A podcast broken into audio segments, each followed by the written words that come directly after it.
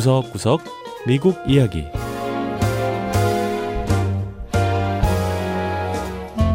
미국 곳곳의 다양한 모습과 진솔한 미국인의 이야기를 전해드리는 구석구석 미국 이야기 김현숙입니다. 2019년 한 해가 저물어 가고 있습니다. 올 한 해를 되돌아보면 지구촌 곳곳에서 크고 작은 분쟁이 끊이지 않았는데요. 서로 다른 종교가 분쟁의 원인이 되는 경우도 있었습니다. 미국에서도 이 종교 문제는 민감하고도 중요한 사회 문제로 다뤄지고 있는데요.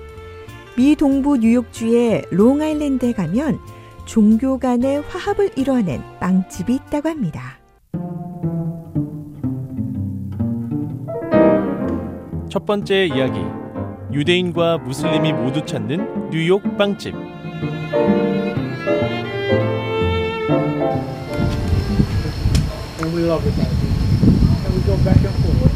롱아일랜드 외곽에 위치한 웨스트 햄튼 비치는 전통적으로 유대인들이 많이 거주하는 지역입니다.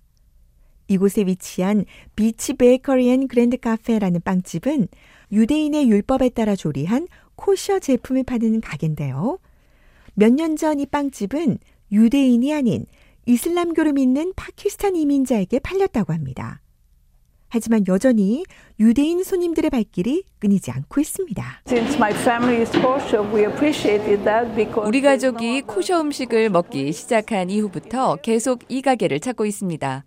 코셔 제품을 팔아서 얼마나 고마운지 모르겠어요. 이 지역에서 코셔를 취급하는 곳은 여기 한 곳밖에 없거든요. 처음 이 빵집의 주인이 바뀌었을 때 지역 주민들은 걱정이 많았다고 합니다. 이슬람교를 믿는 무슬림 신자가 빵집을 인수했으니 더 이상 코시어 제품을 팔지 않을 게 뻔했으니까요. 하지만 새 가게 주인이 된 라시드 술레리 씨는 지역 주민들을 위해 계속 코시어 방식으로 조리할 것을 약속하며 주민 회의까지 소집했다고 했습니다. 작년에 지역 유대교 회당에 지역 주민들을 모아놓고 설명회를 가졌습니다. 한 800명 정도 모였던 것 같아요. 인터넷으로 생중계를 시청한 사람도 400만 명이 넘습니다. 그만큼 우리 가게에 대한 사람들의 관심이 아주 컸던 거죠. 저는 코셔 인증을 받을 것이고 코셔 방식을 따르는지 아닌지 누구나 와서 확인할 수 있도록 하겠다고 약속했습니다. 라시드 씨는 엄격한 코셔 방식을 따르는 동시에 자신의 신앙에 따라 역시나 특별한 방식을 요하는 무슬림 조리법인 할랄도 따랐습니다. 코쇼와 할랄의 가장 큰 차이는 고기를 손질하고 다루는 데 있습니다. 그래서 우리는 고기류를 아예 팔지 않기로 결정했어요. 그러니까 채식과 유제품만 팔기로 한 겁니다. 이 두 가지의 경우 코쇼의 기준에 맞추면 할랄의 기준에도 자동으로 맞춰지거든요. 그런데 문제는 술이었어요. 유대인들은 술을 마시지만 무슬림은 술이 금지돼 있으니까요. 그래서 술도 팔지 않기로 했습니다. 유대교와 이슬람 조리법을 다 따르려다 보니 가게에서 파는 음식의 종류는 확 줄었습니다. 하지만 기존의 유대인 손님에 더해 인근의 무슬림들까지 찾아오면서 가게는 손님들로 북적이기 시작했습니다. 국제사회에서 오랜 기간 적대적인 관계를 갖고 있는 유대인과 무슬림들이 미국의 한 빵집에서 함께 빵을 사 먹으며 화합을 이루기 시작한 겁니다. 자녀에게 이런 빵집이 있다는 이야기를 듣고는 꼭 한번 와봐야겠다고 생각했다는 손님도 있었고요. 여기 빵집에서 파는 제품들은 다른 어디서도 찾기 힘들 것이라며 칭찬하는 손님도 있었지요. 또 코셔와 할라를 모두 다루면서 지역 주민들이 서로에게 열려 있다는 걸 보여주는 장소가 됐다는 손님도 있었습니다. 가게 주인인 라시드 씨는 종교에 상관없이 모든 사람을 위해 빵을 만들 수 있는 것이 큰 보람이라고 했습니다. 손님들이 와서 빵을 고르면서 서로 대화도 하고요. 서로를 이해하려고 노력하는 게 보입니다. 누구든 우리 가게에 와보면 왜 우리 빵집을 사람들이 인정하고 좋아하는지 알 수 있을 거예요. 이처럼 Beach Bakery Grand Cafe는 웨스트 햄튼 비치 지역의 종교 화합을 보여주는 상징이 됐는데요. 코셔와 할랄 두 가지 방식을 다 고수하는 동시에 훌륭한 맛까지 자랑하며 지역의 명소로 떠오르고 있습니다.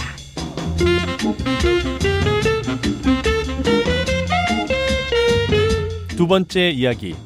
출소자들을 위한 자동차 정비소. 교도소에서 출소한 사람들은 사회 복귀하는데 어려움을 겪곤 합니다.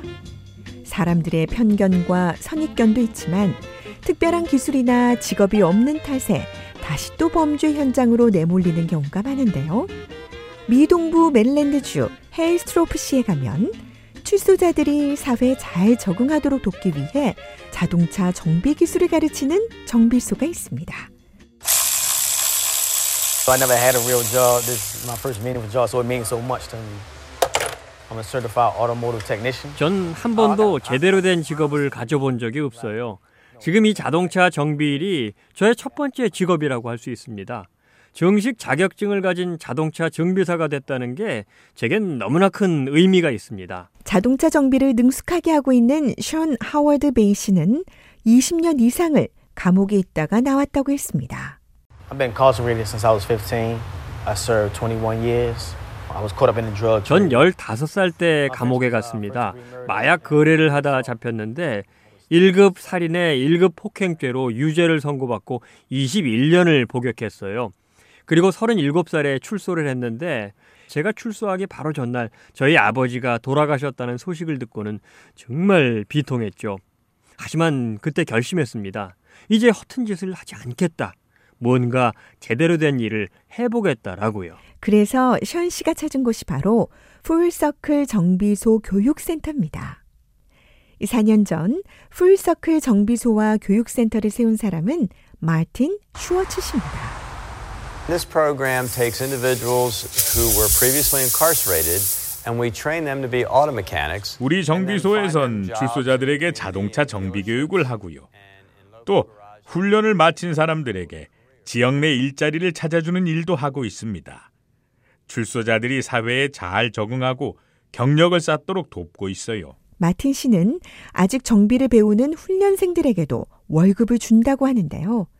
훈련생들은 배우는 일도 일하는 것으로 인정하고 급여를 주는 교육센터에 감사한 마음을 갖고 더 열심히 일한다고 했습니다. We have over 2 million people currently incarcerated in this country and more than 600,000 미국의 재소자가 are 200만 released 명이 넘습니다.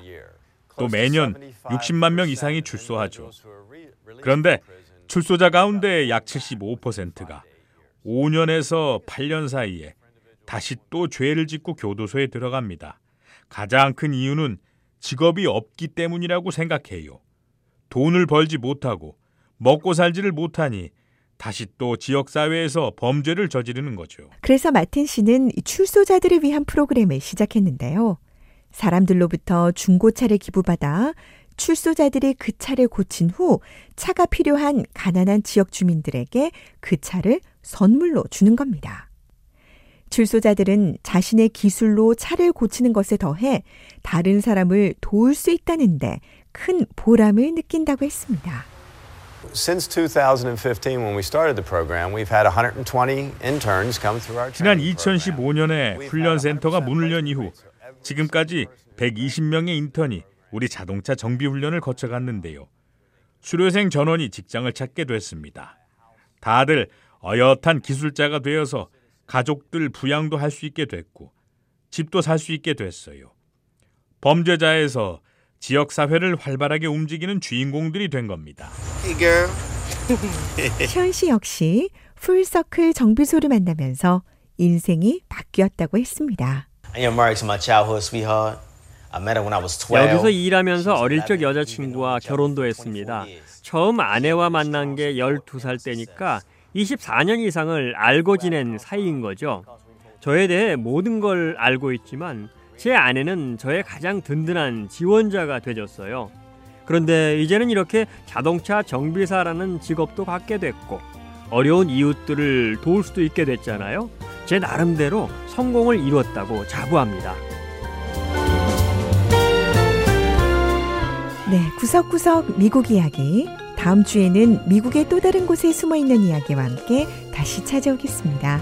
함께 해주신 여러분, 고맙습니다.